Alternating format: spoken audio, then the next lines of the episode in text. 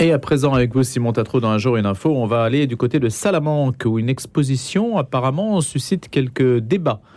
Oui, The Mystery Man, reconstitution de l'homme du Saint-Suaire, sculpté pour la première fois de façon hyper réaliste et tout à fait conforme aux analyses du Saint-Suaire de Turin. Le résultat est frappant et figure une image inédite, sinon très violente, de la Passion du Christ. Donc cette exposition qui est baptisée The Mystery Man se tient depuis le 14 octobre et jusqu'en décembre prochain à la cathédrale de Salamanque en Espagne. Et elle le révèle d'une façon très crue, sinon violente. Une telle réalisation est le résultat, selon le commissaire de l'exposition Alvaro Blanco, de 15 ans d'analyse scientifique effectuée sur le Saint-Suaire de Turin. En écho justement à ce que disait Gérard Leclerc à l'instant sur la passion, précisément, qui se retrouve sur le Suaire de Turin. Comment a été réalisée cette représentation, Simon? Alors, cette représentation tridimensionnelle a été réalisée avec le concours de nombreux experts en médecine légale et en effets euh, spéciaux, notamment réalisés en silicone et en latex. La peau de la sculpture est d'un extrême réalisme jusqu'au port. Ses cheveux sont d'origine humaine et ses mensurations sont celles d'un homme moyen d'un mètre 78 pour 75 kilos. Il a fallu six années d'études préalables suivies de 4 à 5 mois pour la création du moule. Et donc ce résultat ultra réaliste euh, comporte euh, les sévices évidemment subis par la, personne. Oui, aucun des sévices qu'endura l'homme du suaire ne manque. Ainsi, le nez est fracassé, l'œil droit est enflé, les épaules lacérées par le poids de la croix et l'arrière du crâne meurtri par la couronne d'épines. Les pieds sont fléchis et les mains portent des traces de liens. 150 coups ont au total formé les 250 blessures visibles sur le corps de l'homme du Suaire. Parmi ces dernières sont bien entendu représentées les saintes plaies, celles des deux mains et des deux pieds. Le corps porte également les marques de flagellation sur la majeure partie du corps, telles que faites par un fouet romain lesté de petites haltères de plomb portées, selon Alvaro Blanco, le commissaire de l'exposition, à environ 60 cm de distance. Et alors, quelles sont les réactions à cette reproduction? Eh bien, l'évêque de Salamanque, Monseigneur José Luis Retama, dit avoir ressenti un choc profond et un grand désir de prier devant le mystère de tant d'amour offert par notre Seigneur.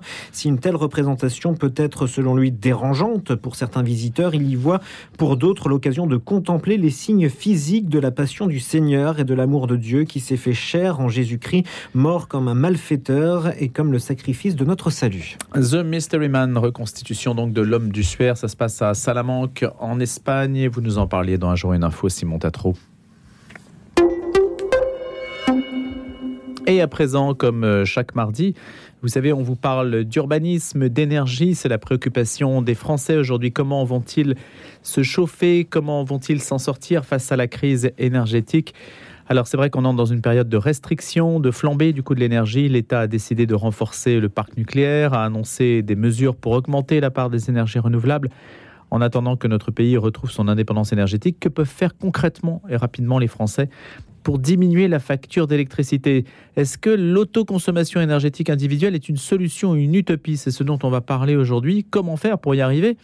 On va étudier cette question avec Guillaume Milo qui nous accompagne euh, ce, mardi, puis tous les mardis, pour nous initier à ces questions un petit peu complexes, en fait assez techniques quand même, mine de rien, du rapport qu'on peut avoir entre urbanisme et énergie. Président de la Fondation Riers. Bonjour Guillaume Milo.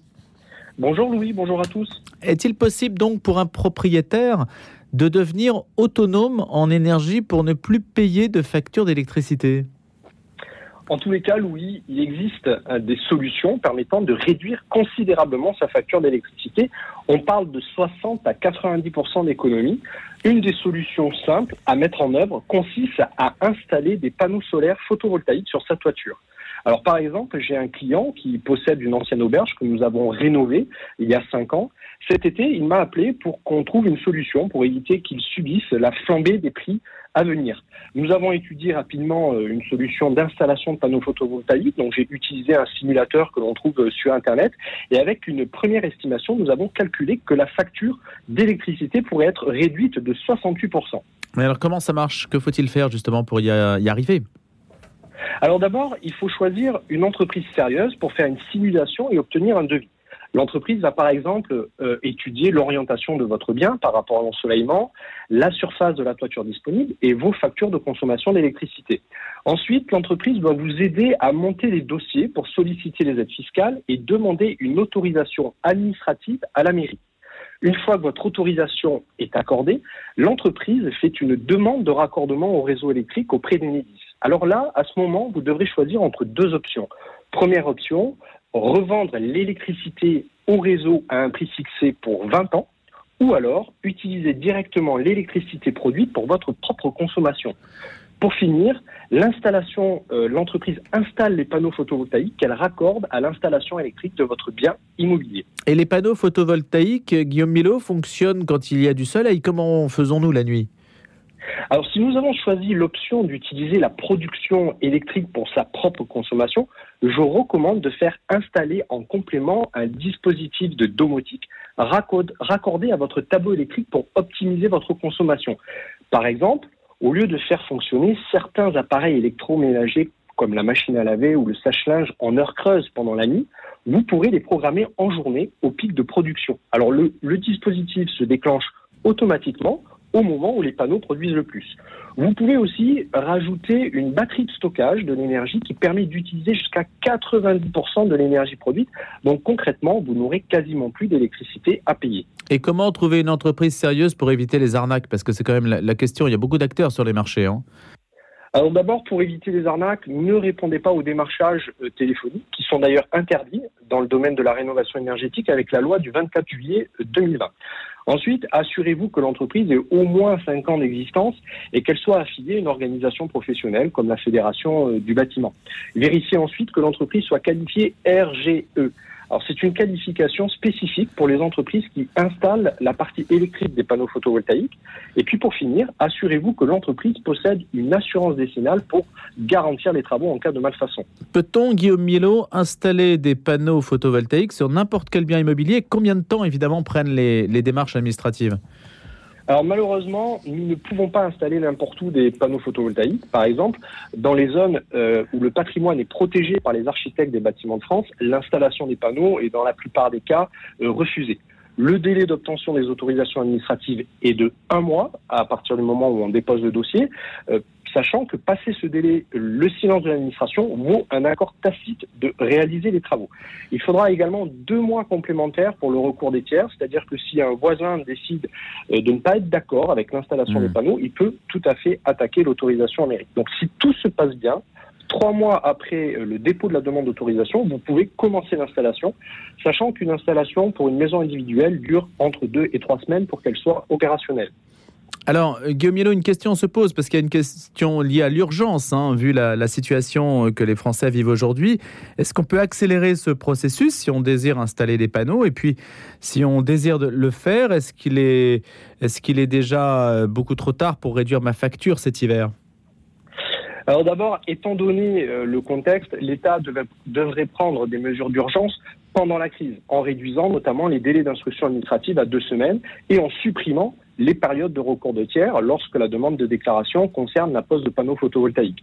Alors concrètement, un propriétaire qui décide de poser des panneaux maintenant pourrait démarrer ses travaux dans deux à trois semaines après le dépôt de sa déclaration préalable. Nous pourrions également assouplir les règles dans les zones protégées par les architectes des bâtiments de France pour accepter plus facilement la pose des panneaux photovoltaïques sur les toitures des bâtiments anciens. Et puis pour finir, l'État pourrait créer un fonds d'aide d'urgence pour financer en partie la pose des panneaux photovoltaïques. Il faut savoir que ce type d'installation a un coût d'investissement hein, qui s'amortit en moyenne entre 10 et 20 ans euh, si vous ne bénéficiez pas de l'aide de l'État. Malgré tout, avec la flambée des prix de l'énergie, nous sommes dans une incertitude sur le coût de l'électricité dans les prochains mois et les prochaines années. Choisir et viser l'autoconsommation vous libère de ce fardeau de la facture énergétique et de l'inflation et rend à chacun sa liberté et son indépendance énergétique. Merci Guillaume Milo, une chronique à retrouver sur notre antenne, bien sûr sur le site internet. Urbanisme, énergie, transition énergétique, tous les sujets d'actualité, les astuces et les bonnes idées, l'expertise de Guillaume Milo, qui est par ailleurs auteur de Comment réhabiliter votre bien immobilier aux éditions AFNIL et président de la Fondation Riers. Merci Guillaume, à la semaine prochaine. Un jour une histoire à présent, c'est un anniversaire aujourd'hui si on devait considérer que cela l'est précisément autour de 1922. Euh, cette semaine, c'est la marche sur Rome, figurez-vous, euh, que commémoreront peut-être les Italiens, ou du moins pour savoir exactement ce qui s'est passé à ce moment-là. Alors évidemment, c'est l'émergence du fascisme italien, et cela renvoie, peut se croiser aussi avec l'actualité, quand on parle de Giorgia Meloni, post-fascisme, etc. Tout ça Et dans l'ère du temps, si on peut dire, et l'histoire croise l'actualité. On va essayer de s'interroger sérieusement sur le sujet avec Frédéric Lemoyle, qui est spécialiste de la question, spécialiste euh, du fascisme en particulier. Il a écrit beaucoup d'ouvrages sur le sujet, et en particulier avec les hommes de Mussolini aux éditions Perrin. Bonjour Frédéric Lemoyle. Bonjour, cher monsieur. Vous êtes docteur en histoire et vous enseignez au lycée militaire de Saint-Cyr, à l'Institut Albert Legrand également.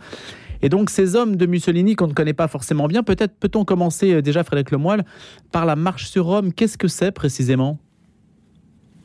Bien, en fait, euh, on, s'interroge beaucoup, les historiens s'interrogent beaucoup sur la nature de la marche sur, euh, Rome encore 100 ans, 100 ans après.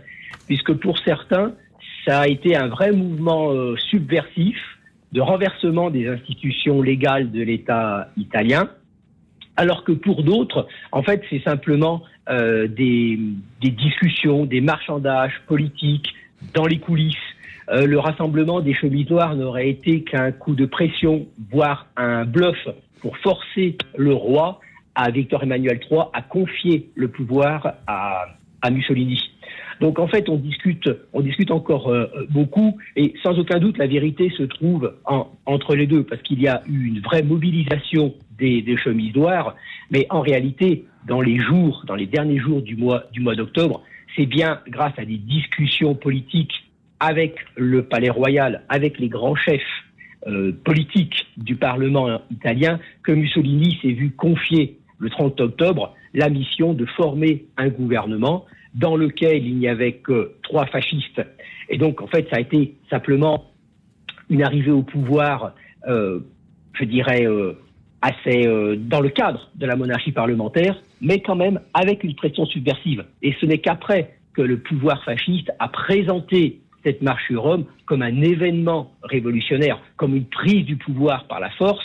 Il avait besoin, bien sûr, d'imposer cette vision pour justifier sa propre révolution anthropologique qu'il menait euh, en, en Italie. Un peu comme la prise de la Bastille, en fait. Il y a une reconstitution de propagande après coup.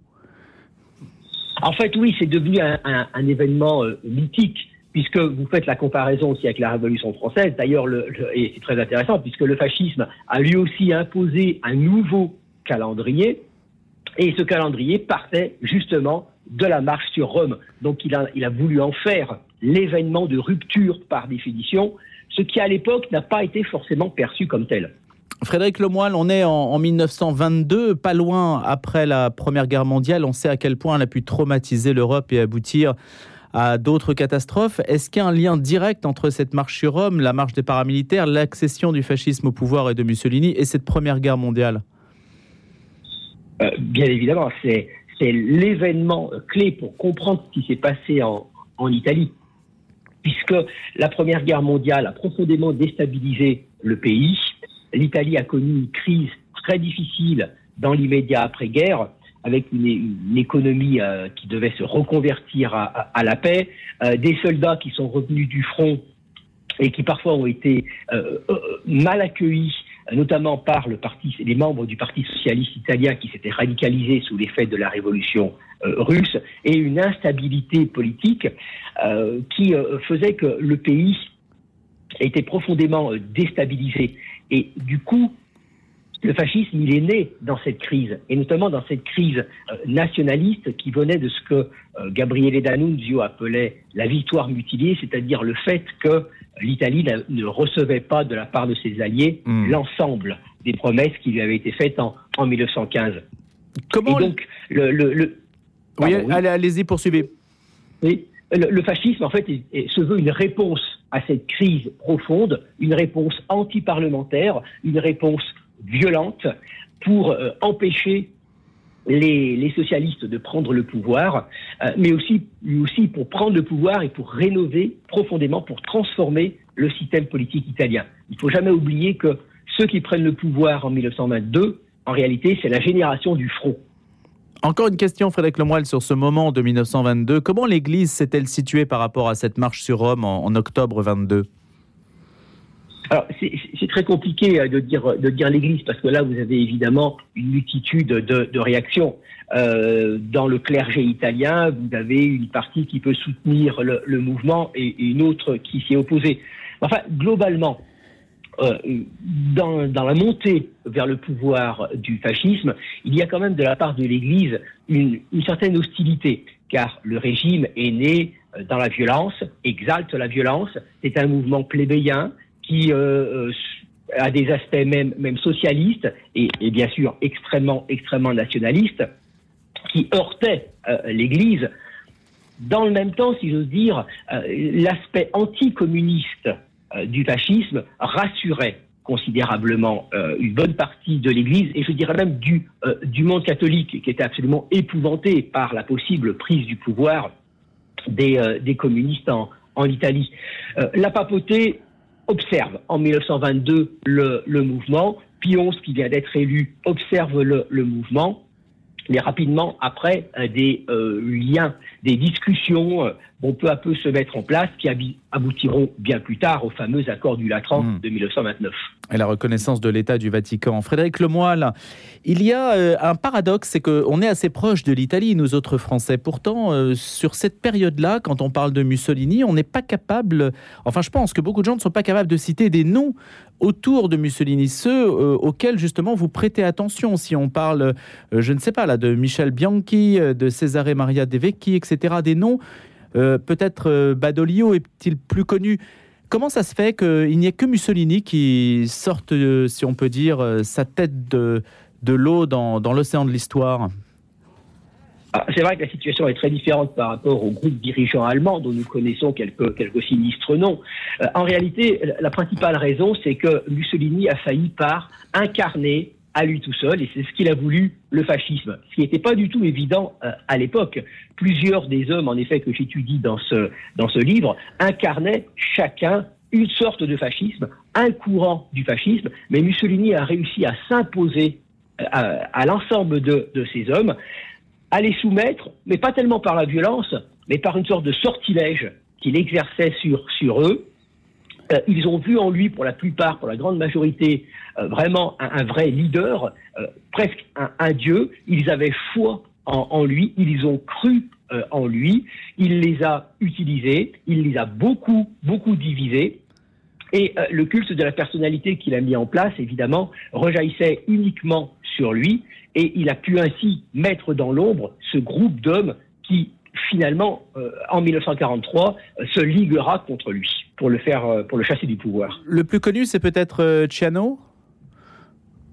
Oui, alors le gendre, hein, parce qu'il y a deux Ciano euh, mm. dans, le fascisme, hein, le père et le fils, mais le plus connu effectivement c'est le gendre avec un destin un peu shakespearien ou balsacien, puisque c'est l'ambitieux qui a épousé la fille du, chef, hein, il était le gendre de Mussolini. Mussolini en a fait son ministre des Affaires étrangères de, en 1936 jusqu'en 1943, c'est lui qui a mis en œuvre le rapprochement avec l'Allemagne, avec une vision quelque peu différente de celle de son beau-père, parce que lui voyait plus les choses en, en, en termes euh, d'équilibre. Et puis, en, fin de compte, lui aussi euh, finira par trahir euh, le Duce, par trahir son, son beau-père, qui lui fera payer cher cette trahison, puisque il, hmm. sera jugé en 1944 et exécuté par un tribunal spécial, Mussolini ayant refusé de le gracier. Une dernière question, Frédéric Lemoyle. Est-ce que cette histoire a encore un écho aujourd'hui, alors que on dit qu'un gouvernement post-fasciste donc est arrivé au pouvoir en Italie et vient d'organiser son gouvernement? Alors, si vous voulez, d'un point de vue historique, tout ça c'est terminé, le fascisme est terminé, c'est un, c'est un événement historique que nous, historiens, historiens nous, nous étudions. Euh, dire qu'il y a aujourd'hui euh, une résurgence du fascisme, que Mme Mélanie représente le fascisme, le, le crypto-fascisme, hmm. le post-fascisme, tout ce que vous voulez, euh, tout ça c'est de la politique. Ça, ce n'est pas, ce n'est pas de l'histoire. Le fascisme, comme on l'a dit au début de notre entretien, est né avec la Première Guerre mondiale. Il a disparu en tant que mouvement de masse en 1945. Tout cela est derrière nous. Merci beaucoup d'avoir été notre invité ce matin. Dans Un jour, une histoire aux éditions Perrin, Les hommes de Mussolini, signé Frédéric Lemoyle.